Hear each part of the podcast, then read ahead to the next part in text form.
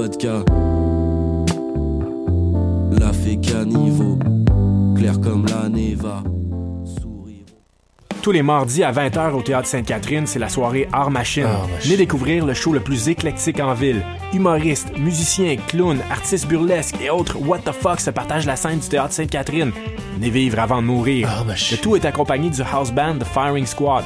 10 prix régulier, 7 prix étudiant. Le Théâtre Sainte-Catherine est situé au 264 Sainte-Catherine-Est, à deux pas du métro Berry-UQAM. Les portes trouvent à 19h30, show 20h. Art Machine. What a Day, et c'est Robert Nelson de À la claire ensemble sur les ondes de choc.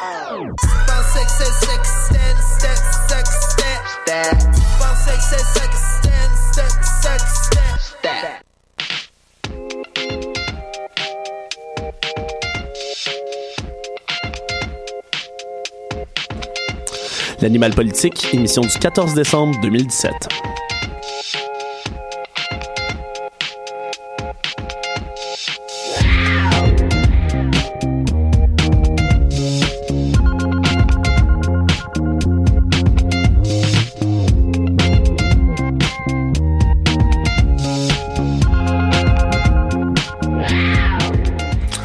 Bienvenue, euh, mesdames et messieurs, chers auditeurs, sur les ondes de choc.ca pour l'animal politique, dernière émission de la saison 2017, euh, de l'hiver 2017, pardonnez-moi. Je suis Alexandre Moranville, votre animateur, et j'ai avec moi, encore une fois, tous mes collaborateurs, mes chers collaborateurs, Ludovic Téberge. Bonjour Alexandre. Félix Penneau. Salut. Cybelle Olivier Cloutier. Bonjour. Félix Lemieux. Allô tout le monde. Nicolas Boniro, qui est également à la mise en onde. Et nous avons Catherine Charon qui va nous rejoindre tout à l'heure pour son segment économie. Comme d'habitude, bienvenue à tous. Alors, on débute en santé, comme d'habitude, avec Sibelle, avec le gros scoop en santé la semaine dernière, hein, sur le liquid crack, comme on va dire, qui est connu sous le nom de Four Locaux, hein, disons-le. Sibelle, ça va nous éclaircir euh, tout ça, puis nous mettre en garde vraiment contre ce produit que, euh, soyons tous honnêtes, on a tous déjà consommé ici dans la salle, oui. Tu, tu, tu. Tu, tu, tu. Voilà. Ben, je m'en souviens pas. C'est ça. hein. Un mot pour décrire euh, Alors, la Belle- Four Loko. alors Sibelle, on t'écoute par rapport à ça. Qu'est-ce que tu peux nous amener comme Ben, connaissance? Comme tu dis si bien, la grosse nouvelle qui est survenue, qui a fait pas mal jaser au niveau de la santé ces derniers jours, c'est qu'en fait, on a appris que le distributeur de boissons Blue Spike, donc euh, celui qui regroupe les boissons Octane, Mojo, entre autres, et la fameuse Four Loco, utilisait en réalité de l'alcool éthylique au lieu d'utiliser de l'alcool issu de la fermentation du malt, comme c'est comme la, le règlement l'indique. Puis, euh, ce qu'on peut dire, c'est comme s'ils rajoutaient directement de l'alcool dans la boisson, au lieu. Ben c'est exactement ça. là. En fait, c'est de l'alcool comme de l'alcool cheap qu'ils vont ajouter dans la boisson et c'est ça le problème. Euh, c'est la régie des alcools des courses et des jeux qui a exigé le retrait de ces boissons en magasin après en avoir fait de l'analyse. Et là, euh, étant donné que vous avez semblé mais ça mon petit quiz euh, de début novembre, ben là je suis de retour avec des petites questions. euh, Yes. All right. vous éducalcoler un peu. Ben là. Donc, euh, première question boisson. Vrai ou faux? Euh, ce type de boissons euh, doivent leur puissance et leur efficacité grâce à du sperme et de l'urine de taureau. Faux. Ben, voyons donc. Faux, ouais. C'est tellement Moi, je vais dire vrai pour être l'avocat du diable. Yes, merci. Je, Mais que- je suis un peu biaisé, mais il faut que je dise Ouais. non, c'est faux. Bon, ok, là, ça a pas marché comme je voulais. Bon, vous avez raison, c'est vrai que c'est faux, mais en fait, pourquoi les gens pensent souvent que c'est vrai? C'est qu'il y a un composé qui est contenu là-dedans qu'on appelle la taurine, en fait. Puis à la base, c'est, ce serait un composé que oui, on retrouve dans, dans, dans le sperme et tout ça, mais euh, nous, ce qu'on utilise dans ces boissons-là, en fait, c'est un composé synthétique. Ok. Donc non, il n'y a pas de sperme dans la Four Loko, inquiétez-vous pas, gagne. mais en fait, euh, ce qui se passe avec cette euh, molécule-là, c'est que ça vient comme supprimer la surexcitation provoquée par la consommation d'alcool. Donc en fait, tu vas consommer ta boisson, puis tu vas avoir deux effets qui vont essayer de, de contrer l'un et l'autre, et c'est ce qui fait que souvent tu vas pas te rendre compte euh, de de la puissance de ce produit-là. Ah. Et euh, je vous dirais aussi, juste pour vous apprendre, que Four Loco, si vous le saviez pas, Four, c'est pour les quatre ingrédients, donc euh, la taurine, la caféine, la guarana et l'alcool. Oh, donc ouais. en fait, le- la, la Four Loco, c'est du sucre, de la caféine et de l'alcool, rien de plus. Et pour ceux qui se demandent c'est quoi la guarana, parce que moi je ne savais pas c'était quoi, ben c'est un autre type de plante qui contient de la caféine. Alors on est juste boosté euh, ben euh, avec ben du sucre puis ben de l'énergie. Mais tu sais que Ouais, moi j'ai une, j'ai une question. Est-ce que tous ces, ces ingrédients-là, tu sais, ça a fait un, un, un genre de tollé là, dans les dans les nouvelles la semaine passée, mais est-ce qu'on avait directement accès à, à ces ingrédients-là depuis le début Je- en fait? je- tu- Est-ce que tu me permets de répondre Ben par, oui, par parenthèse par rapport à ça. euh, je, je me connais, le même. dossier, Je, hein? je, je, je suis de près tout ce qui est alcoolisé au Québec. C'est mon dada dans la vie. Euh, Non, non, sérieusement, les bières de micro, euh, puis même ça, c'est pas de la micro. Euh, ce qu'il faut que j'admette, par exemple, là-dedans, c'est que il y a pas de caféine puis de guarana dans celles qui sont vendues au Québec et au Canada. C'est seulement aux États-Unis qu'il a Ah. ça dedans. C'est le nom, évidemment. Le Four Loco vient de ça, mais ces quatre ingrédients-là ne sont pas présents. Mais est-ce que c'était gardé secret? Euh, non, absolument Non, ok. que c'est c'est juste que les gens s'en sont rendus C'est clairement compte. mais- affiché, mais c'est pour ça qu'ils l'appellent liquid crack. Ce qu'il faut faire attention, c'est qu'il y a une distinction à faire entre euh, la Four Loco qui se vend aux États-Unis et celle ici. Aux États-Unis, c'est comme si tu mettais une power boisson énergisante avec justement un contenu alcoolisé. Ici, évidemment, c'est très sucré, c'est très traite. C'est la fucked up ici? Il y a la fucked up, ça, il y a, je pense pas qu'il y a poisson alcoolisé non plus là-dedans. C'est interdit à haut d'un certain pourcentage d'avoir un- de la caféine avec justement euh, de l'alcool. Catherine est en studio et voulait glisser un mot. Si je me trompe pas, en fait, c'est illégal de mélanger à la fois l'alcool et les boissons énergisantes, mais vous remarquerez que les vodka Red Bull, c'est jamais la vodka et la Red Bull ensemble. C'est toujours Non, hein. un shot de vodka Mhm. et un shot de, À de ça, Red je dois, je dois faire un bémol parce que la Octane existe ici. C'est d'ailleurs de la même compagnie. Hein. Mais je pense que c'est la que- guarana, en fait, la- qui compte pas dans ces procédés-là. parce que la Octane, c'est une boisson énergisante qui est vendue avec de l'alcool. Euh, c'est légal, mais il y a un certain seuil, il y a un certain pourcentage qui, qui est, euh, il y a- il y a un certain pourcentage, certain seuil qui doit être atteint. Je connais pas par cœur, mais quand il parle du liquid crack, ici, évidemment, c'est sûr, c'est nocif, c'est un peu dangereux, mais ce qu'il faut comprendre, c'est qu'aux États-Unis, c'est vraiment, tu bois ça puis tu rentres dans un état second. T'es tellement caféiné puis t'es tellement sous en même temps que ça, ça te détruit complètement. Et aux États-Unis, là, vous lirez les, les, les définitions du Urban Dictionary. C'est vraiment drôle à lire, mais c'est- vraiment quelque chose de, de plus, vraiment, euh, aux États-Unis, qu'ici, on n'a pas nécessairement, mais ça reste dangereux. C'est pas, c'est pas le même produit. C'est Euh, pas la fois loco qui vient La des États-Unis des et la Four Loco ici n'est pas la même. On, la, on la fabrique ici au Québec, celle qu'on fait, euh, qu'on vend ici. Là. Notre animateur, Ben, c'est un intervenant. ont- ouais. je ne voulais pas m'impliquer là-dedans. Ben non, mais je, vas-y, je c'est- rectifie le tir, mais ben, parfois, ça, ju- justement, il y a eu beaucoup de cas de coma euh, puis d'intoxication à disais. ce genre de boisson-là. Évidemment, euh, ça, ça reste que même s'il n'y a pas de caféine, il y a de l'alcool en maudit.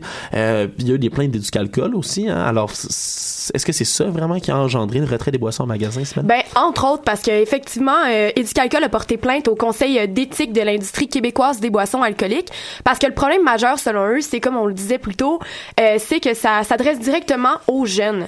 Donc, on rappelle qu'une canette de 568 millilitres, ça se vend à peu près euh, 4 dollars, dépendamment des magasins. Ça contient 11,9 d'alcool. Donc, euh, comme tu l'as dit, Alex, il y a malheureusement beaucoup de comas qui sont liés à ça, parce que les gens les consomment rapidement. Et c'est ce qui m'amène à la deuxième question, boisson, gagne. Il me semblait qu'on était dans un quiz aussi. Oui, attendez, là, on est de retour. Alors, euh, selon vous, combien de grammes d'alcool par litre de sang faut-il pour provoquer un coma éthylique? Ça, c'est beaucoup des grammes quand je, vous même. laisse, hein. je vous laisse répondre là-dedans. Oui, oui. Ah, tu le sais. t'as- Ludo, Euh, toi, ben, ça t'en prend combien? Euh, je me lancerai avec une réponse comme 8, 10. OK. 10 des grammes? C'est Par beaucoup, litre là, de c'est- sang. Ah, par litre. Ah, ok, Ouais. quand même. Ah, moi, j'irais avec ça, 8-10 aussi. Je vais y aller avec 7. Gang, c'est bien. Oui, c'est ben, de laisse 2 dire la à réponse. 4 grammes d'alcool Moi, par c'est litre sept. de Non, mais c'est ça, Ludo, il se rend toujours à 10, en fait. Oui, ben c'est ça qui est dangereux en fait parce que ça veut dire qu'en moyenne là, quand tu vas faire un coma éthylique, ton sang va contenir à peu près 15 grammes d'alcool au total. Donc euh, c'est énorme comparé au fameux euh, 0.05 toléré euh, quand tu veux conduire ton char. Donc euh, attention à la consommation. On va rappeler aussi, hein, il y a eu toute ce tollé qui était autour justement des fameux coupons rabais qui étaient dans les, euh, il y avait des rabais pour locaux qui étaient dans les agendas des universités. D'ailleurs, ici à l'UQAM, on en a tous euh, dans notre agenda. Ben oui, c'est ça. Mais euh, il y avait beaucoup de, de journaux qui en avaient parlé en début de session. Euh, comme tu dis, on se souvient du coupon rabais qui nous permettait, je me trompe pas, d'avoir euh, trois canettes pour le prix de deux. Donc, euh, je me suis noté quelle belle opportunité de mourir. Donc, euh, ça fait ça, ça avait fait beaucoup parler parce que c'est bon, ok, j'exagère, mais un coma éthylique, il y en a qui en ont fait avec seulement une canette, alors faut faire très attention. Puis j'aimerais ça vous faire part aussi des slogans qu'utilise la compagnie pour promouvoir la consommation. Vous allez vous rendre compte que c'est quand même assez trash, puis c'est vraiment incitant. Donc le premier, c'est réveille ton ami, on ne laisse personne derrière. Et le deuxième, c'est For Loco un lundi parce que t'as besoin de pratique pour ton vendredi. Oui, c'était d'ailleurs, euh, Félix, ça te fait rire, mais il y a, eu plus que juste ces slogans-là. là. Il y en avait un, c'était euh, Raconte-moi non ce qui s'est passé hier, puis des trucs comme ça, ça ressemblait à ça. Euh, Ben, c'est ouais. pour ça qu'on peut comprendre que Éduc Alcool euh, a pris position et aussi on peut comprendre la position du gouvernement. Donc euh, c'est c'est c'est bien trop limpide comme situation. Évidemment que les jeunes en sont concernés. Puis en plus de ça, le gouvernement rappelle que c'est des poissons qui contiennent énormément de sucre et euh, il y avait une médecin qui disait que non seulement ben Blue Spike veut rendre les jeunes alcooliques, mais il veut aussi les rendre diabétiques parce qu'une canette à elle seule contient l'équivalent de 13 cuillères à thé de, sucre quand la consommation qu'on demande euh, en moyenne pour un corps euh, par jour, c'est 2 à 15. Donc, c'est énormément. Puis, en terminant, ben, je vous dirais, est-ce que, est-ce que je, ouais. En terminant, je vous dis, je veux juste vous raconter l'histoire d'un gars, justement, c'est un petit, c'est un gars de, de 14 ans qui a fait un coma éthylique parce qu'il avait consommé euh, deux canettes en moins de 30 minutes. Donc ça, c'est l'équivalent de 8 verres de vin euh, direct. Donc pour un jeune corps comme ça qui a pas pratiqué sa tolérance, eh ben c'est un, euh, c'est c'est beaucoup trop. Donc euh, je vous dirais euh, consommer avec modération car la modération a bien meilleur goût. Alors, merci énormément, Sibelle. Faites attention, les jeunes, quand vous buvez. Alors, euh, merci pour cette chronique, encore une fois, ultimement intéressante.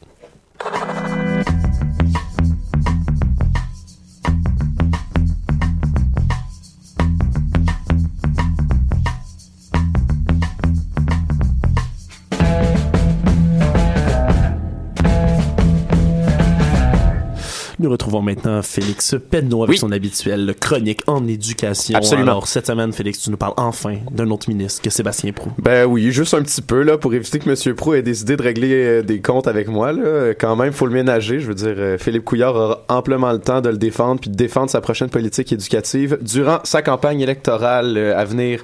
Euh, donc c'est Jean-Michel euh, Blanquet, le ministre de l'Éducation nationale de la France en fait, euh, dont je parle aujourd'hui, euh, qui a annoncé dimanche euh, qu'il les cellulaires dans les collèges et les écoles dès la rentrée 2018. C'est d'ailleurs une promesse électorale d'Emmanuel Macron qui avait fait là, durant sa, sa, sa campagne euh, contre Marine Le Pen. Euh, donc, euh, ils sont conséquents, eux autres, au moins, avec leurs promesses. Écoute, j- j- j'écoute- je t'écoute dire ça et je me demande, c'est quoi le potentiel de réalisation de cette idée-là? Comment ils vont faire pour vraiment maîtriser, si je peux dire, contrôler les cellulaires Ben, de autant d'étudiants? Là, ils ont jusqu'en septembre 2018, hein, à la prochaine rentrée scolaire, pour penser à un plan, donc ils ont le temps. c'est une belle idée, mais, Mais là, Ce qui a été pensé à date par le ministre, ça consisterait en des genres de casiers spéciaux dans lesquels les étudiants pourraient ranger leur téléphone en début de journée et les reprendre à la fin de la journée.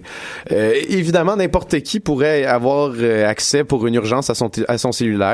Ce qui est pas certain, c'est qui aurait le contrôle sur l'accès au casier, puis comment on s'assurerait que les élèves laissent bien leur téléphone dans les casiers. On, on peut pas savoir s'il y en ont un, deux, s'il y en a des faux quoi que ce soit. Les étudiants sont très intelligent lorsque lorsqu'il est question de outrepasser l'autorité. Et il a aussi été calculé que ça pourrait coûter plusieurs millions d'euros au gouvernement français juste pour installer ces casiers-là rapidement dans toutes toutes toutes les écoles euh, de la France en fait. Mais c'est une mesure qui est vraiment drastique. Euh, Est-ce que c'est pas vraiment quelque chose qu'on pourrait s'attendre au Québec? Non, ça c'est certain. En fait, euh, bon, le milieu de l'éducation est assez déchiré sur la question, mais jusqu'à présent, les technologies font leur bout de chemin euh, à très grande vitesse dans les écoles. Déjà, à notre époque, hein, quand on était au secondaire, on peut tous s'en rappeler, on faisait entrer les tableaux électroniques hein, dans les classes, les fameux active board. Yeah. Mais maintenant, il y a pas mal d'élèves au secondaire, en fait, qui reçoivent un iPad, une tablette électronique dès leur première année, puis ils doivent le garder tout leur secondaire. Puis ces gadgets-là, ça s'appelle des TIC, des technologies de l'information et de la communication. Puis euh, dans, dans ces, ces TIC-là, on compte les ordinateurs portables, les e-books, les tablettes, les cellulaires aussi, mais aussi les logiciels. Parce qu'il y a des logiciels qui favorisent l'enseignement, comme euh, U-Challenge ou CISA. Ça, c'est deux, euh, deux logiciels américains qui sont des réseaux sociaux un peu pour les enseignants, puis où des professeurs américains puis canadiens peuvent échanger des exercices dynamiques euh, ou interactifs en ligne qui peuvent être faits directement en classe sur les tablettes ou les ordinateurs des jeunes. Euh, ça leur permet aussi d'être en contact direct avec leurs élèves, même hors de l'école, et de leur distribuer des travaux interactifs euh, pour comme devoir, par exemple, une fois qu'ils sont rendus à la maison. Puis les parents peuvent suivre la progression de la classe constamment parce que c'est intéressant. Ouais, c'est ça. le- L'enseignant peut tenir à jour euh, le, le- le dossier de, de l'élève de manière électronique. Puis il y a aussi un logiciel québécois qui s'appelle Classcraft. Rien à voir avec StarCraft. Non, ni avec Warcraft d'ailleurs, mais un peu. Euh, parce que c'est un, Un peu? logiciel dans lequel chaque élève a un genre d'avatar, puis il choisit une classe à son avatar qui peut être guérisseur, magicien ou guerrier. Euh, puis dans les écoles qui utilisent Classcraft, dans le fond, les étudiants, euh, ils ont tous des ordinateurs, puis sont organisés en groupes d'aventuriers qui doivent affronter des monstres toujours plus puissants. Ben non. Ouais, les devoirs, c'est des combats en équipe, les examens, c'est des batailles contre des monstres, puis à la fin, on gagne de l'expérience puis des richesses euh, qui nous font monter de niveau. C'est sûr, tu me niaises? Ouais, ça a été inventé à Sherbrooke, euh, donc euh, par un professeur de mathématiques qui voulait dynamiser son enseignement. Puis maintenant, il y a plusieurs millions d'élèves qui utilisent Classcraft euh, à chaque jour.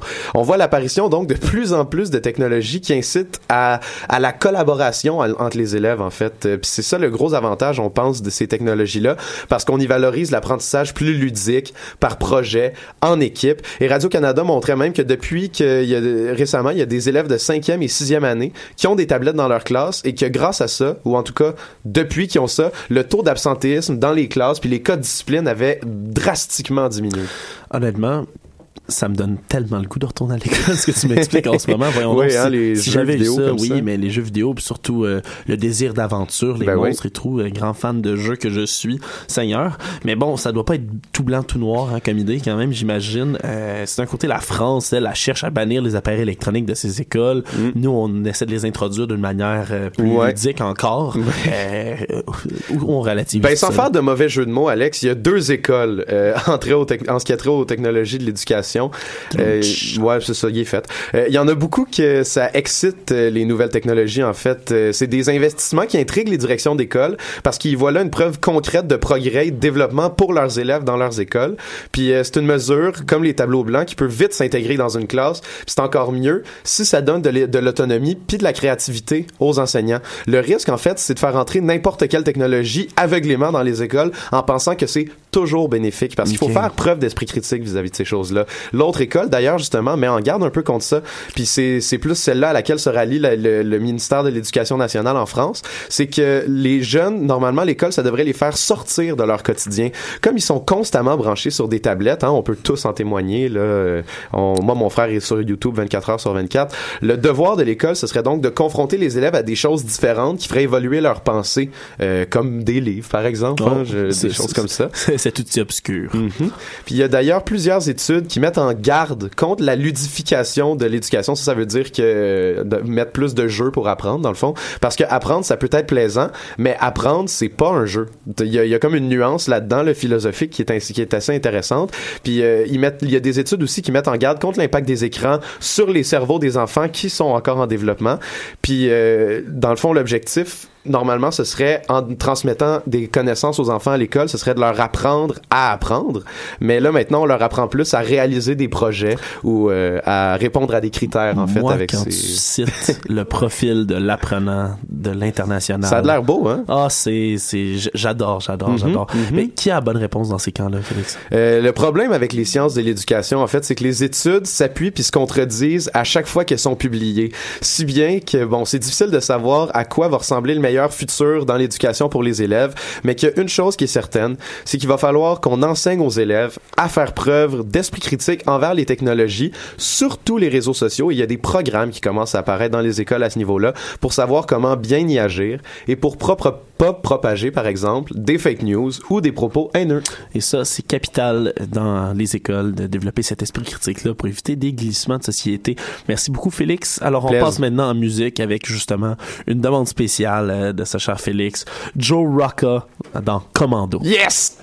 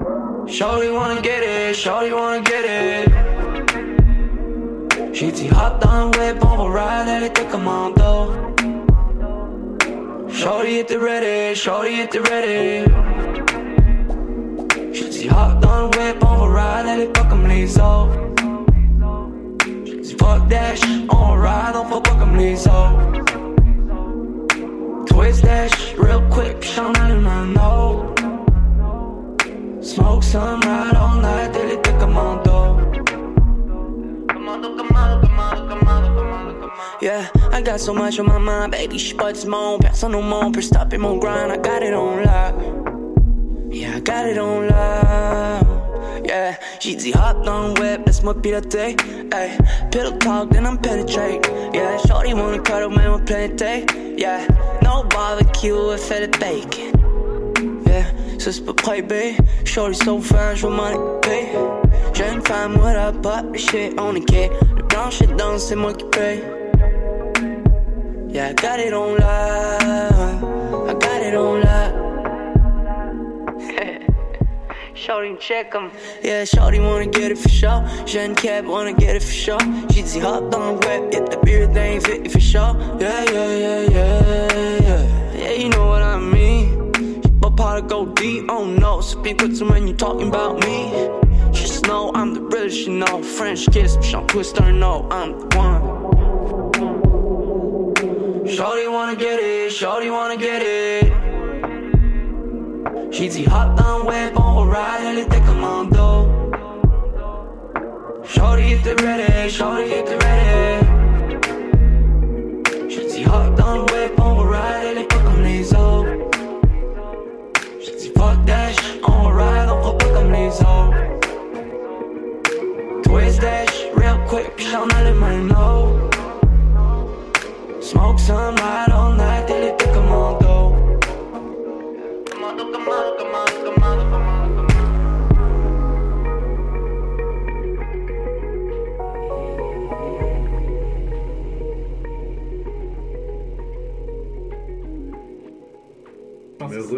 Nous voici de retour sur les ondes de l'animal politique. Alors nous passons maintenant en environnement avec notre collaborateur Félix Lemieux qui va nous parler euh, pour la dernière fois de la saison. Puis De quoi vas-tu nous parler, hein, Félix, d'ailleurs? Et pour cette dernière de la saison, euh, je vais être concept avec la tempête de neige qu'on a eue cette semaine et feu de forêt en Californie. Je vais parler de Noël.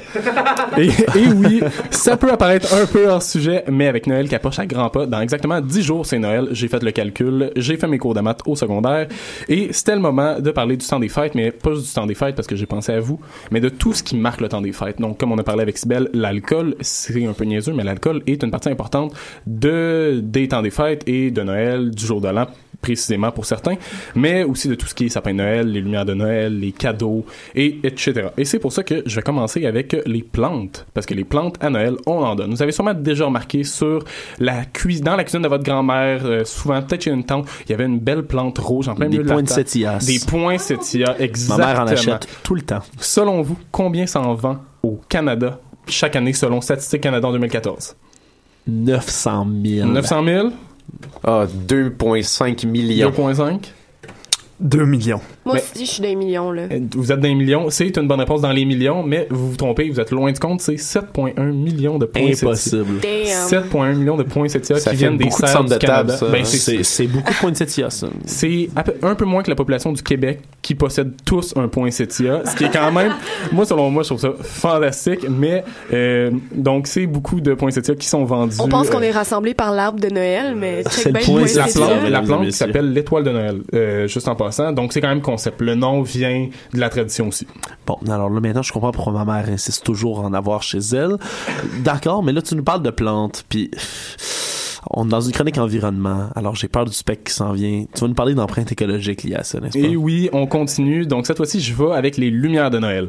Donc euh, on le sait, les lumières de Noël, euh, tout le monde en a, tout le monde en met pres- euh, presque. On dit contrairement à l'Halloween qui commence à avoir de la misère depuis. En fait, on dit ça depuis qu'on est jeune, mais c'est pas vrai. Mais Noël, on a toujours des lumières partout. Selon vous, quel est le pourcentage de, Canadiens cette fois-ci qui se disent, euh, qui disent mettre des lumières d'ailes? Et là, j'ai pas le nombre précis malheureusement, mais combien selon vous de pourcentage? On y va avec une petite question. 75. 75 En bas de la moitié, c'est sûr. Ouais, 45%. C'est c'est vraiment proche. J'ai un tiers. Oui, vous êtes vraiment, vous êtes vraiment proche. C'était 41%. Donc, 41% de la population canadienne dit mettre des lumières d'ailes. Donc, on le sait, les lumières d'ailes, c'est des lumières qui sont éco-énergétiques, qui, euh, qui contiennent moins de produits à l'intérieur, qui, euh, qui sont mauvais pour l'environnement et qui sont plus durables. Selon Hydro-Québec, ça dure à peu près 15 fois plus longtemps, 15 fois plus, le, le temps de vie est 15 fois plus long que les ampoules normales qu'on avait ou, encore une fois, je citais ma grand-mère, qu'on avait chez nos grands-mères quand on était jeune. Donc, c'est quand même, par rapport à l'empreinte écologique, c'est quand même vraiment bon. Là, j'ai encore une fois, j'ai pas le nombre, j'ai cherché, j'ai pas trouvé le nombre d'ampoules qu'on vendait au Canada au total pour les lumières de Noël.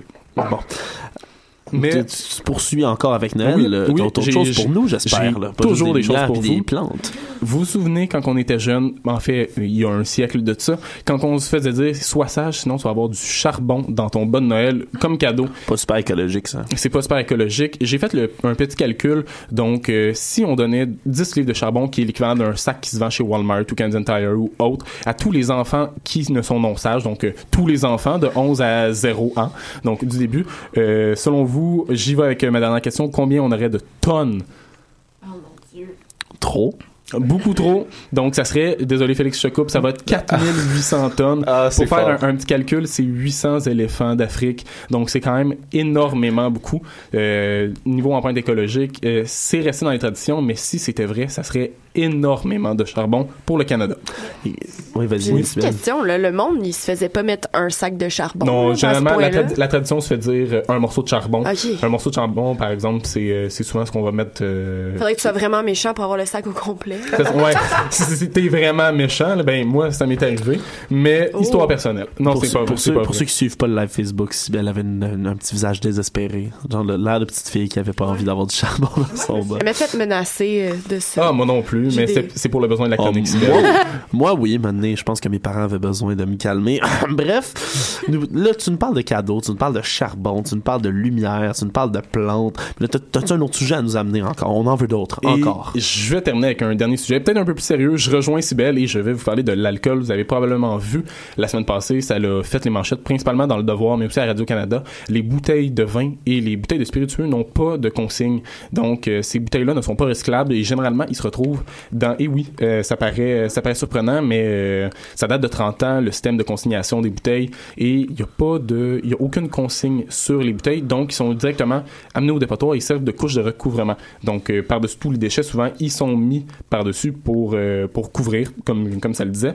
Et euh, ça l'a fait les manchettes et il y a plusieurs personnes, beaucoup de syndicats euh, québécois qui demandent à la SAC d'imposer euh, une tarification, de mettre euh, une consigne de 25 sous sur les bouteilles de spiritueux ou les bouteilles de vin.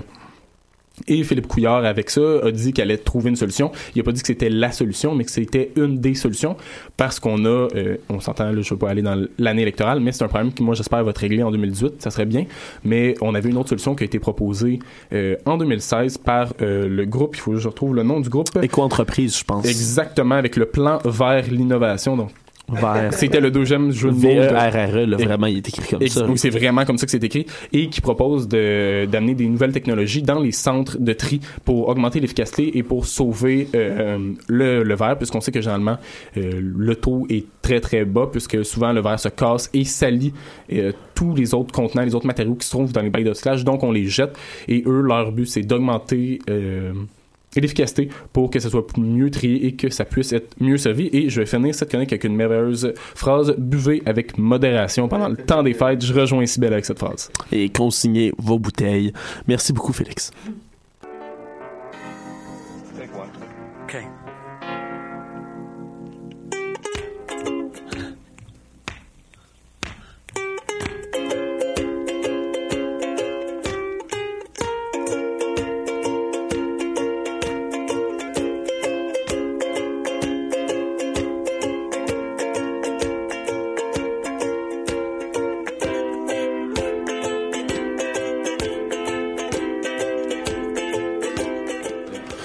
Revoici de retour à l'animal politique. Alors nous passons derrière la vitre avec notre précieux collaborateur Nicolas Boniro qui est toujours aux affaires autochtones et c'est important de mentionner qu'aujourd'hui c'est la dernière chronique à l'histoire de l'animal politique vrai. pour On Nicolas s'ennuyer. Boniro. On va beaucoup s'ennuyer dans les studios et on espère vous ennuyer aussi, chers auditeurs. Alors Nicolas, ton ultime chronique, euh, il y a quelque chose qui a fait par- couler beaucoup d'encre hein, euh, au début de, de chaque conseil municipal. hein. Euh, il s'agit du fameux territoire Mohawk non cédé hein, qui, qui, est le- qui a été utilisé pour décrire Montréal. Euh, cette récente tradition a pris fin cette semaine. Tu peux nous expliquer pourquoi? Nicolas, on t'écoute. Oui, ben tout d'abord, merci. Et tout d'abord, depuis euh, oui, bien Aou, Denis Coderre et euh, Valérie Plante se sont succédés avec la même tradition, c'est-à-dire d'ouvrir le conseil municipal euh, en précisant que Montréal est un territoire euh, Mohawk non cédé. Cette pratique-là n'aura plus lieu. car les historiens ne peuvent pas confirmer qu'il y avait bien, bel et bien encore des Mohawks sur le territoire lors de la création de Montréal en 1642. Et donc, euh, vous comprendrez ici qu'on joue un peu le jeu des nuances avec cette expression, puisque l'expression euh, un territoire Mohawk non cédé va être remplacée par un territoire autochtone non cédé. Euh, mais vous comprendrez aussi que le, le changement fait pas l'affaire de tout le monde, euh, surtout euh, qu'il vient peut-être ou non avec une exactitude, inexactitude, oui, pardon, euh, historique. Euh, pour lequel euh, il y a très peu de preuves qui, qui existent si la présence des Mohawks ou d'une autre nation autochtone était euh, sur l'île au moment de la fondation de la métropole. Et ce qui est sûr, en tout cas, c'est que lors d'un voyage de, de Jacques Cartier, donc là, je vous, je vous ramène un siècle avant, si vous connaissez bien vos cours d'histoire. Effectivement. Et il y a des artefacts qui permettent de, de- de- d'assurer la présence Mohawk à ce moment-là. Par contre, euh, un siècle plus tard, euh, quand euh, Maisonneuve va fonder Paul de Montréal. Chemelly de Maisonneuve. Ouais. Euh, euh, euh, on, on, on, on peut pas savoir s'il y a vraiment encore des Mohawks à ce moment-là, à, à cet endroit-là. Euh, ce qu'il faut dire, c'est que la, la, la nation Mohawk, est- euh, c'est une nation qui est nomade et qu'il y a aussi les Hurons-Wendat qui revendiquent ce territoire-là. Et euh, donc, ça, ça rajoute à la complexité de la chose. Euh, mais par manque de preuves, les, les, les élus municipaux ont, ont préféré se raviser et donc euh, ont changé cette petite pratique qui, est nouvelle depuis. Donc tu nous dis qu'il il, disait toujours ça, euh, tout- encore et toujours territoire euh, Mohawk non concédé, c'est ça? Euh, oui, ben se- seulement depuis où en fait? Ok, seulement depuis où. Puis là, ben, est-ce que tu peux nous expliquer l'origine? hein? Comment ça a commencé justement depuis euh, le mois d'août? Eh bien, cette initiative-là vient de la nouvelle mairesse Valérie Plante alors qu'elle n'était pas encore euh, en fonction comme euh, mairesse. Euh, Elle a suggéré cela au début de l'été euh, sous fond de début de campagne euh, électorale sûrement. Et Mhm. euh, elle, elle a dit que, que ça m'a euh, que ça m- marquait une forme de, de respect envers euh, la, la nation Mohawk. Les, les conseils euh, municipaux devraient toujours débuter ainsi. Elle a, dé- elle a aussi dévoilé que euh, pour elle, elle, elle s'attendait à ce que ce soit une démarche qui soit approuvée par tous les partis. À l'époque, elle avait déjà une réticence à dire territoire Mohawk, par exemple. Justement euh, à- cause de ce que je vous ai expliqué plus tôt sur euh, les, imprécisions de l'histoire et, le manque de, preuves. Euh, mais Projet Mo- Montréal cherchait ainsi à corriger une erreur qui, selon eux, était survenue dans la déclaration du 20e anniversaire de la Journée nationale des Autochtones en 2016. Et cette célèbre expression maintenant est, est atterrie partout dans les médias ces dernières- semaines parce que euh, les historiens et les archéologues euh, se demandent même s'il y avait une présence autochtone tout court sur le territoire. Alors j'imagine que la réaction euh, des Mohawks n'a pas dû euh, se faire tarder. Ils ne doivent pas être très contents de ce nouveau développement-là, j'imagine? Euh, non, en fait, en effet, il y a le grand chef Joseph Tokyo, Tokwiro Norton du Conseil Mohawk de Kanawagé qui euh, dénonce euh, une version de l'histoire qui provient euh, d'historiens allochtones. Donc, euh, on s'en souviendra, le terme allochtone euh, est défini pour les, les Blancs, les personnes qui sont non, non autochtones. Et ce dernier évoque une, une attaque concertée et une thèse échafaudée sur des bases nébuleuses. Donc, euh, pour lui, c'est les historiens blancs, en fait, qui, qui changent euh, l'histoire. euh. et donc, il y a aussi euh, euh, la nouvelle conseillère que je vous avais parlé euh, il y a de cela quelques semaines, la conseillère de ville Marie-Josée Parent, qui est d'origine Mi'kmaq et acadienne, qui croit que le mot autochtone vient un peu neutraliser le terme et qu'il faudrait être plus précis. Euh, et qu'il faudrait faire euh, confiance aussi à la perspective et à l'expertise autochtone dans ce domaine-là. Puis pour conclure rapidement euh, ta chronique, tu as fait des petites recherches puis tu nous as trouvé des, vraiment des perles hein, dans les journaux qui concernent le sujet pour bien terminer cette saison 2017. Euh, oui, bien en fait j'ai trouvé deux vraiment bonnes ou pas très bonnes selon votre perspective euh, chronique du Journal de Montréal à ce sujet-là. Une de Mathieu Boccoté et une autre de Mario Dumont. Euh, et et j'ai eu un petit malaise en les lisant parce qu'il y a plusieurs, plusieurs passages qui représentent, euh, euh, euh, disons, euh, un- un- des termes colonialistes ou, ou bien euh, vraiment des, des termes euh, un peu euh, euh, blancs, si, si vous me permettez. Colonialiste, impérialiste, blanc. L'expression. Tu, tu le dis bien, je pense. Ben, c'est un peu fort comme terme, mais euh, je vais vous lire un petit passage de la chronique de Mathieu Boconté, puis vous allez comprendre. C'est la nouvelle tendance décréter que des grands pans du Québec et du Canada sont en fait des territoires amérindiens non cédés, et il faudrait le reconnaître à travers une petite séance de contrition avec chaque événement public qu'ils accueillent. À Montréal, c'est devenu la norme. On présente désormais ces paroles à la manière d'une prière. Donc, il y a un peu d'ironie, un peu de sarcasme. Et en, je, je, je sentais en lisant ces chroniques-là qu'on prenait pas au sérieux euh, les causes autochtones et euh, ce pourquoi ils se battent depuis tant longtemps. Donc, c'est- ça m'a vraiment beaucoup attristé. Et ça, ça, ça me permet aussi de dire que vous allez avoir du travail pour euh, la prochaine session en ce qui concerne ce, ce, ce domaine-là. Effectivement. Euh, Puis d'ailleurs, je pense qu'il a dit que euh, les Québécois, les Canadiens, les Américains seraient des intrus. Ils seraient pas chez eux. Puis il dit qu'on travaillerait à les culpabiliser puis qu'on cultiverait la honte des origines même euh, dans cet extrait-là. Vraiment, c'est spécial à entendre comme parole. Alors merci beaucoup Nicolas Boniro. Euh, ça va être des souliers, euh, ou plutôt un micro bien difficile à remplir ici à l'animal politique avec ton départ. Alors nous passons maintenant en musique avec Queendom de Maudley.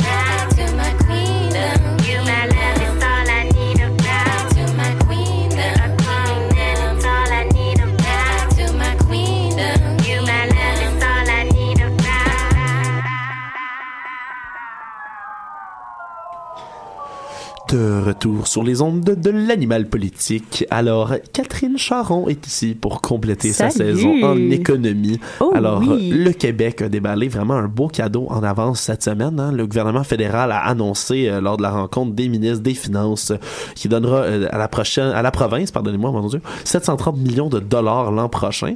Mais ça, ça- ça sort d'où euh, ce beau 730 millions de dollars là, Catherine? C'est pas un cadeau qui sort de nulle part, en fait, mais c'est, disons que c'est une belle sous-estimation qui a été faite de la part du ministre Litao. Je m'explique. Bon.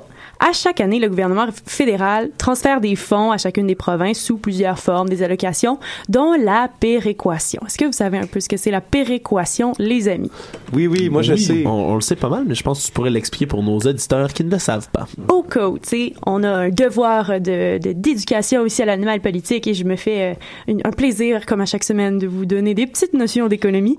Alors, la péréquation, à quoi ça sert ce montant-là? Eh bien, c'est de permettre aux provinces moins riches d'offrir les mêmes services que les provinces plus riches, par exemple l'Alberta. Donc, euh, pourquoi on en parle aujourd'hui? C'est parce que le ministre Leitao, euh, quand il a fait, quand il a déposé son, son, budget le 21 novembre, eh ben, il a fait une petite erreur où il a mal estimé euh, les, les sous qu'il allait recevoir de la part du gouvernement fédéral. Donc, lui, il estimait qu'on allait recevoir 11,2 milliards de dollars, mais on va recevoir 11,732, ben, donc 11 euh, 11,732 milliards de dollars. Donc, c'est 11 milliards et 732 millions, comme pas. Oui, oui. On, on a On- on compris voit un petit peu. on. OK, OK. et donc, c'est quand même une augmentation de 6,6 ce qui est quand même euh, agréable à recevoir en cette fin d'année. Donc, euh, grosso modo, en plus de la péréquation, euh, le gouvernement transfère aussi des fonds pour euh, le, le- le fonds de santé et les fonds de programmes sociaux. Donc, au total, c'est euh, un beau chèque de 23,749 milliards de dollars que l'on va recevoir. Ça va nous permettre de nous acheter pas mal plus de poinsettias. Je suis vraiment content. Tout à fait. Philippe Couillard en a profité aujourd'hui hein, pour euh, lancer des flèches à François Legault hier par rapport justement à la, la, la péréquation. Oui, exactement. Puis, en fait, c'est que j'ai l'impression que la péréquation, c'est un peu un fonds mal aimé de la part des gouvernements. Euh, pour un gouvernement, c'est intéressant, bon, de recevoir ce surplus dans les coffres de l'État, nécessairement. Puis euh, ça permettrait, par exemple, à la province de pas avoir à piger dans les fonds de stabilité pour diminuer le fardeau fiscal des contribuables, comme euh, comme ça va être le cas. Uh-huh. Euh, puis, euh, mais en fait, c'est parce que nos finances, elles ne peuvent pas dépendre de ces allocations euh, fédérales-là. D'abord parce que le gouvernement provincial a aucun pouvoir sur les sous qu'ils vont recevoir. Donc, euh, en fait, ça dépend des fonds qu'il y a dans les coffres de l'État, ça dépend euh, de, de- de- des richesses que l'on va produire par rapport aux richesses que les autres provinces vont produire. Parce que ça, c'est c'est aussi euh, important dans le calcul. Donc, ensuite, faut pas oublier aussi que euh, c'est euh, sur cet aspect-là qui est venu décrédibiliser en fait les propos euh, de que, que M. Couillard est allé dé- oh boy, décrédibiliser euh, les propos du chef de la CAC parce que selon la CAC d'ici la fin de leur mandat si ils ont un mandat à la tête de la province eh ben ils vont atteindre la péréquation zéro. Mais je vous explique un peu pourquoi est-ce que c'est assez ambitieux comme promesse électorale. Eh ben d'abord pour y arriver le Québec devrait produire ou de du moins augmenter son PIB de 20 millions de dollars. Donc devrait passer d'un PIB d'à peu près 60 millions à 80 millions de dollars. Et ça c'est sans compter que faudrait que les autres provinces, elles, n'aient aucune croissance. Ce qui est quand même un peu ambitieux comme, euh, comme façon de voir les choses. Puis c'est pourquoi euh, Couillard a un petit peu euh, dit que c'était ambitieux comme engagement. Ben, ça, expliqué comme ça, Catherine, effectivement, ça sonne assez ambitieux.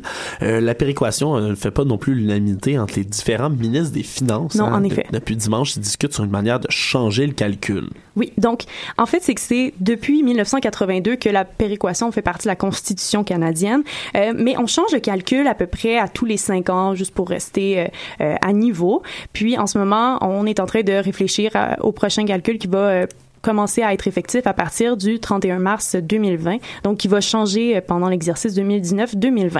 Donc en ce moment, la, for- la formule calcule la capacité de chaque province à générer des recettes fiscales, mais euh, le- il y a certains ministres, par exemple le ministre des Finances de Terre-Neuve et Labrador, qui lui trouve qu'il devrait y avoir autre chose qui est euh, qui vient nuancer un peu ces euh, juste la- les recettes fiscales, parce que pour lui, euh, Terre-Neuve, Labrador, ben, dans le Terre-Neuve et Labrador, ben la population est assez dispersée, donc les services coûtent beaucoup plus cher étant donné que les gens ne sont, sont pas tous dans des dans des grands centres finalement.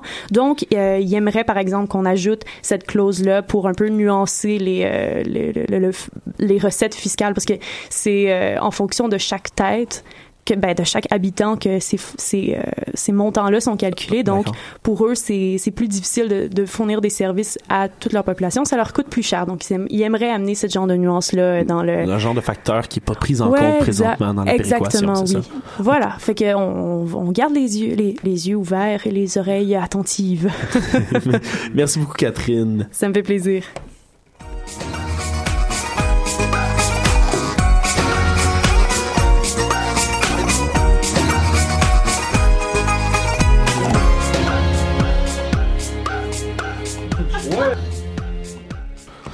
Et nous passons maintenant à notre dernier collaborateur déjà de cette édition 2017 de l'animal politique, Ludovic Théberge de l'International. Tu t'es affairé, euh, si Justin Trudeau vraiment s'est affairé à nous tenir au courant des moindres faits et gestes, euh, si toi-même, en fait, tu t'es assuré de tenir, mon Dieu, Ouais, je me mets dans exactement. mes mots. A pas de Euh, problème. à l'émission cette semaine, Ludovic et Justin Trudeau. Alors, tu nous as ré- référé vraiment euh, les- chaque fait et geste hein, vraiment de Justin Trudeau en terre étrangère cette saison. Pour la grande finale de l'animal politique, tu tournes plutôt euh, au- un peu plus au sud dans ton regard chez nos voisins américains alors que des, démocrates ont remporté une élection sénatoriale en Alabama. Ça fait énormément de remous. Hein. C'est une victoire euh, après une campagne des plus étranges. Alors, euh, qu'est-ce que tu as à nous dire là-dessus? J'ai, ben, en fait, euh, je tiens à m'e- m'excuser premièrement. J'ai fouillé les pages d'actualité. J'ai essayé de trouver quelque chose, mais nos ministres semblent être partis en vacances aussi, déjà dans la, te- la tête dans les nuages pour Noël. Euh, donc, je me suis tourné vers une nouvelle qui a fait beaucoup jaser. En fait, l'élection sénatoriale de cet État sudiste et conservateur n'aurait certainement pas été aussi politisée si candi- candidat républicain Roy Moore n'avait pas été accusé d'attouchement sexuel sur cinq femmes lorsqu'elles étaient mineures. Et, et dans ce, si ça ne s'était pas passé, les républicains auraient probablement gagné. Mais cette fois, c'est le candidat démocrate Doug Jones qui a récolté 20 000 voix de plus euh, que son adversaire. Et c'est la première fois en 25 ans que les démocrates euh, envoient un sénateur alabamien au Sénat. C'est une belle histoire, mais c'est pas ça que je voulais vous parler aujourd'hui. Ce qui m'a accroché plus que piqué ma curiosité, je me suis demandé pourquoi un candidat en 2017 accusé d'attouchement a-t-il encore f- a-t-il failli gagner point? Euh, Pourquoi était-il encore dans la course après le scandale? Tu sais, oui, l'Alabama est un État très conservateur, certes, mais pour un Québécois, un Montréalais, un Ucamien, c'est un peu difficile de comprendre la mentalité qui pousse quelqu'un à voter pour un candidat accusé d'attouchement sexuel sur des mineurs. là. Parce qu'en plus, il a reçu l'appui hein, de Trump lui-même et de son ex-stratège Steve Bannon en plus. Oui, exactement, parce que euh, avant l'élection, la majorité républicaine au Sénat, euh, petit fait politique, n'avait que 52 sur 100. Donc c'est pas beaucoup, et Donald Trump n'a pas vraiment eu le choix de l'appuyer pour essayer de garder cette majorité-là. Mais suite aux accusations, euh, il y a un grand fossé qui s'est creusé entre bon nombre des républicains et le candidat. Euh, durant mes recherches, j'ai eu la chance de contacter Richard Etu de la presse, euh, qui, euh, qui, était à- euh, qui est le correspondant à New York, et qui m'a expliqué que les républicains ont réalisé qu'ils étaient sur le point peut-être d'accueillir quelqu'un qui est accusé d'abus sexuel, oui, mais ça entacher la réputation du parti pour plusieurs mois, voire plusieurs années. Donc, ils étaient un petit peu réticents. Et ils ont essayé de se dissocier euh, du candidat républicain, justement. Sa popularité en baisse, bien sûr. Le candidat a même presque disparu de la carte pendant plusieurs jours. Ça a été une de ses stratégies de s'éclipser et a laissé le- l'ex-stratège de Donald Trump, Steve Bannon, faire campagne pour lui. C'est quand même quelque chose, là, je reviens là-dessus, mais tu as dit tantôt, il a récolté 20 000 voix de plus. C'est à 20 000 voix de gagner quelqu'un qu'on considère non seulement comme un, comme un, un potentiel pédophile, oui. Oui, personnellement, j'ai suivi l'élection euh, minute en minute euh, mardi soir et quand que Roy Moore gagnait par 50 000 voix d'avance avec 75% des suffrages Ouais. dépouillés, je peux dire que j'ai été nerveux, mais tu parlais de l'appui de Donald Trump, c'est un- c'est aussi euh, fou de noter qu'il y avait euh, le comité national républicain qui lui a endossé aussi le, le candidat euh, Mm. Roy Moore euh, à une semaine ou deux de l'élection. Là, je relance la balle par rapport à ça, Ludovic. Alors, si on comprend bien, les élites ou les têtes du pouvoir ont vraiment tenté de sauver euh, ce candidat-là qui était peut-être euh, insauvable, vraiment. Mais c'est exactement ce qui s'est passé. Par contre, un bon nombre d'électeurs ont quand même voté pour lui en dépit des accusations. Euh, durant mes recherches, j'ai encore contacté un autre expert, Louis Balthazar de la cher Raoul Dandurand, ici à l'UQAM, qui est un expert en culture politique américaine, qui m'a expliqué quelque chose qui était quand même étrange pour moi que j'avais jamais entendu. Euh, ben, on sait oui, c'est conservateur, c'est catholique, mais il dit, il m'expliquait que euh, la force du Parti républicain en Alabama est enracinée dans la détestation viscérale partagée par l'électorat, en grande partie par, par des électeurs ruraux, blancs, évangéliques, face au Parti démocrate. Tout ça, faut se ramener dans les années 60, lorsque euh, les démocrates, par Lyndon B. Johnson, avaient adopté les politiques, euh, des politiques civiles euh, pour les Noirs. Donc, il y en a qui, ont, qui sont encore contre les démocrates pour ça. C'est euh, c'est assez impressionnant de se rendre compte que ça se passe toujours en 2017. Euh, il faut se rendre compte aussi que, ouais, comme il me disait, plusieurs éprouvent la nostalgie de l'époque de la ségrégation, même de l'esclavage pour certains. Oui, Catherine. Mais là, ça fait 50, plus que 5, non, 50 ans, mais Ouais. bientôt euh, 60 ans que ces mesures-là ont été euh, prises et ça reste encore dans l'imaginaire collectif. Que- ce que je me dis probablement, c'est que les familles de ce temps ont partagé, une- oui, euh, ont des Ah, valeurs très ouais. conservatrices, ont partagé ça à leurs enfants, qui le partagent à leurs enfants aussi. Mais peut-être un petit bémol que j'ai apporté, euh, les statistiques sont sorties avec l'exit poll et la majorité, euh, je crois que c'est plus de 60% des je- de moins de 65 ans ont voté. Là, il y a une nuance à faire, c'est que la population est composée à 8 dixièmes de- d'individus ayant 65 ans ou plus. Ces personnes-là ont voté majoritairement pour le candidat Roy Moore. Or, toutes les autres catégories, presque à part si on, si on exclut les hommes blancs et les femmes blanches, ont voté pour le candidat euh, démocrate Doug Jones. Donc, c'est juste que la population est très vieillissante aussi dans cet État-là du Sud et que ça l'influence vraiment beaucoup euh, les statistiques. Et pour terminer aussi sur la chronique, euh, en Alabama, les jeunes républicains s'étaient même avaient coupé les ponts avec Roy Moore. Et en parlant Richard et tout, et il m'avait dit que euh, il avait fait des entre- entrevues sur le terrain et cette génération en a assez d'être associée avec des gens comme Roy Moore, des conservateurs. Oui, ils sont conservateurs, ils sont républicains, mais ils ne partagent pas euh, nécessairement les mêmes valeurs. Ben, on parle de, de vraiment un conservatisme qui est assez extrême dans des cas comme ça. Exactement. Mais merci pour cette chronique euh, ultra pertinente, Ludovic.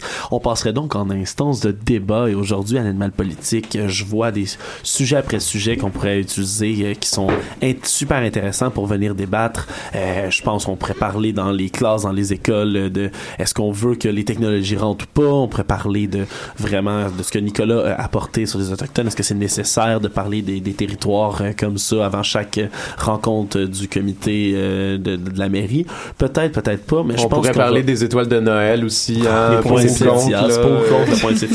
je pense qu'on va, on va rester, on avait l'air dans une lancée sur la chronique de Ludovic. Euh, est-ce que vous croyez que ça devient symptomatique quelque part? Parce qu'on en a eu au Québec, là, je, je, je réussis jamais à prononcer son nom. Monsieur Souvlaki, là. Euh, Oui, Jerry Slavounos. Slavounos, voilà.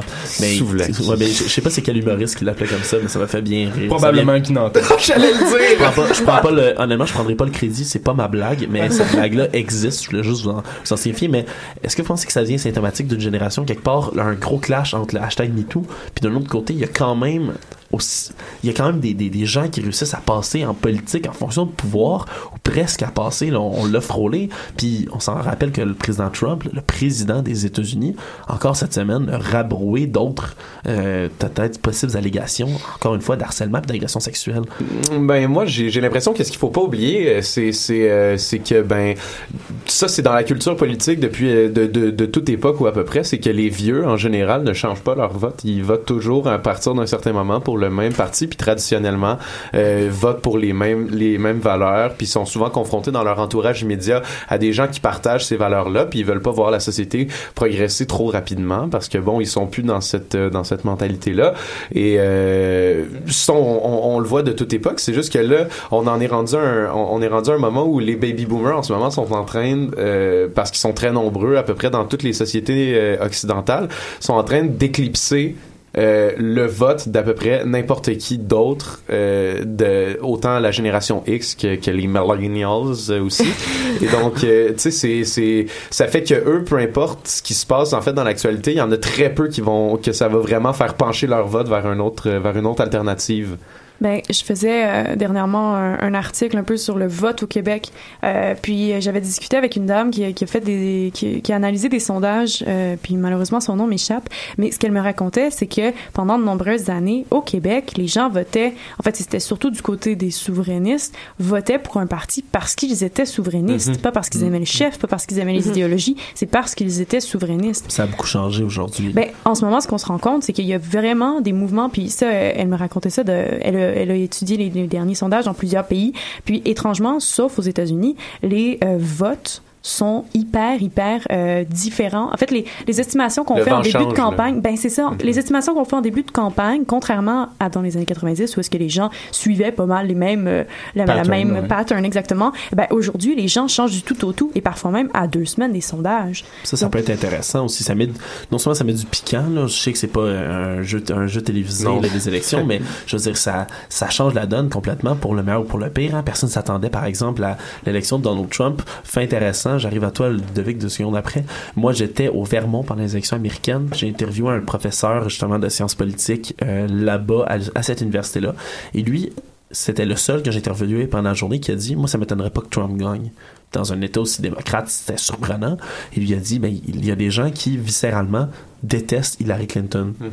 Parce qu'elle est là depuis tellement longtemps. Puis les gens qui la détestaient il y a 50 ans, ou il y a, je me souviens plus, il y a 50 ans qui m'avait dit, la détestent encore toujours aujourd'hui. Alors on reste vraiment dans cette habitude-là viscérale. Puis ça a poussé non, non seulement pas nécessairement des gens qui aimaient Trump, mais qui détestaient Clinton. Euh, T'avais quelque chose à Ben, dire? oh, c'était c'était pour rebondir aussi sur le point de, de Catherine, mais en même temps, c'est c'est bien de voir ça parce que les, les politiciens doivent se démarquer. Oui, Ils doivent faire plaisir à, une plus grand, à, à un différent électorat. Mhm. Ils doivent aller chercher un peu tout le monde. Donc, c'est un point positif à ce niveau-là, je crois. Ouais, ben juste moi par rapport aux allégations en tant que telles, j'ai peut-être l'impression que des fois les gens se disent que parce que ce n'est que des allégations, parce que c'est pas nécessairement des trucs qui ont été prouvés, Non. que tu sais, on le sait pas trop, fait que ça, je sais pas, ça pèse comme pas dans le leur tribunal jugement, populaire s'embrasse très très vite dans Ouais, ce c'est ça. C'est soit nous, les jeunes, qui sont là et à se dire, ah ben, juste le fait que peut-être qu'elle ait fait ça, ben non, c'est sûr que non, mais. Parce que oui, en Alabama, ce qui, euh, ce qui se passe, c'est que près de la moitié des gens croient que les cinq femmes qui ont témoigné ont été payées. Um, c'est payées. ça. Oh c'est une culture, c'est un peu du fake news, Mais et ça se propage. Et Roy Moore a simplement dit, les médias, vous faites des fake news avec ça. Fait que Mais l'affaire, c'est qu'on voit quand même qu'il y a quand même un certain changement. Là, je vais retourner avec euh, la chronique de Ludo euh, aux États-Unis. Il y a quand même un changement. Il y a déjà euh, un, c'est un candidat, c'est un sénateur euh, démocrate qui a débarqué. C'est dans l'État de New York, si je me trompe pas, Al Franken, qui a donné sa démission la semaine passée. Il y a un euh, congressman. Un député, excusez en français, qui lui aussi, démocrate, a de, arrêté de se présenter. C'est son Oui, fils, oui. c'est son petit-fils, son petit-neveu qui va se présenter.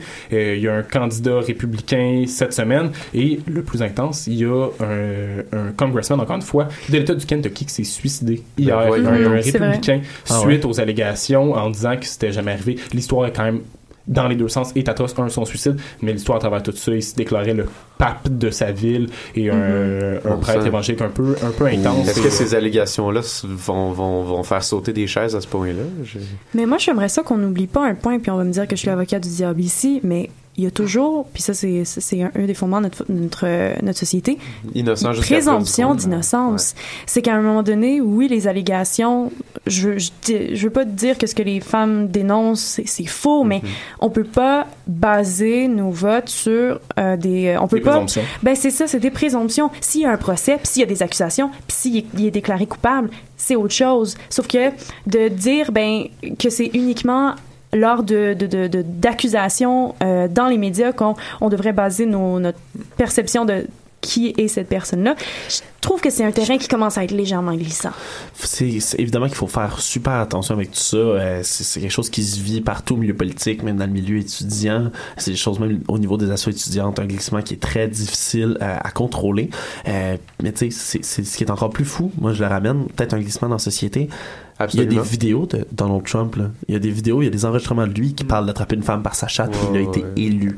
Oui, Alors là, ça- ça, c'est là, on est- on d'autres- est- un on autre est même message Mais c'est ça, on tu est même plus dans les allégations et cette personne-là. Ben, J'ai l'impression que c'est parce qu'à un moment donné, les gens ils veulent tellement de changements qu'ils peuvent plus se permettre euh, de, de, de s'arrêter juste au personnage. Ils veulent ils veulent vraiment un changement. Et là, on pourrait avant. rentrer dans le débat Donald Trump euh, pendant des heures si on veut.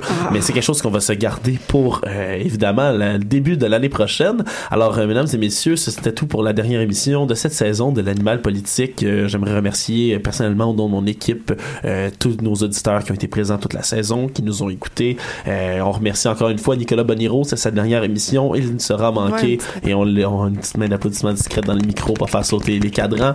Alors, euh, merci beaucoup à tous mes collaborateurs. Donc, Nicolas Boniro pour sa dernière, Félix Lemieux, Catherine Charon, Sybelle Olivier-Cloutier, euh, Ludovic Téberge, Félix Penneau. C'était Alexandre Moranville et merci beaucoup d'avoir été ici toute la saison. On se revoit, mesdames et messieurs, en 2018. Joyeux Noël!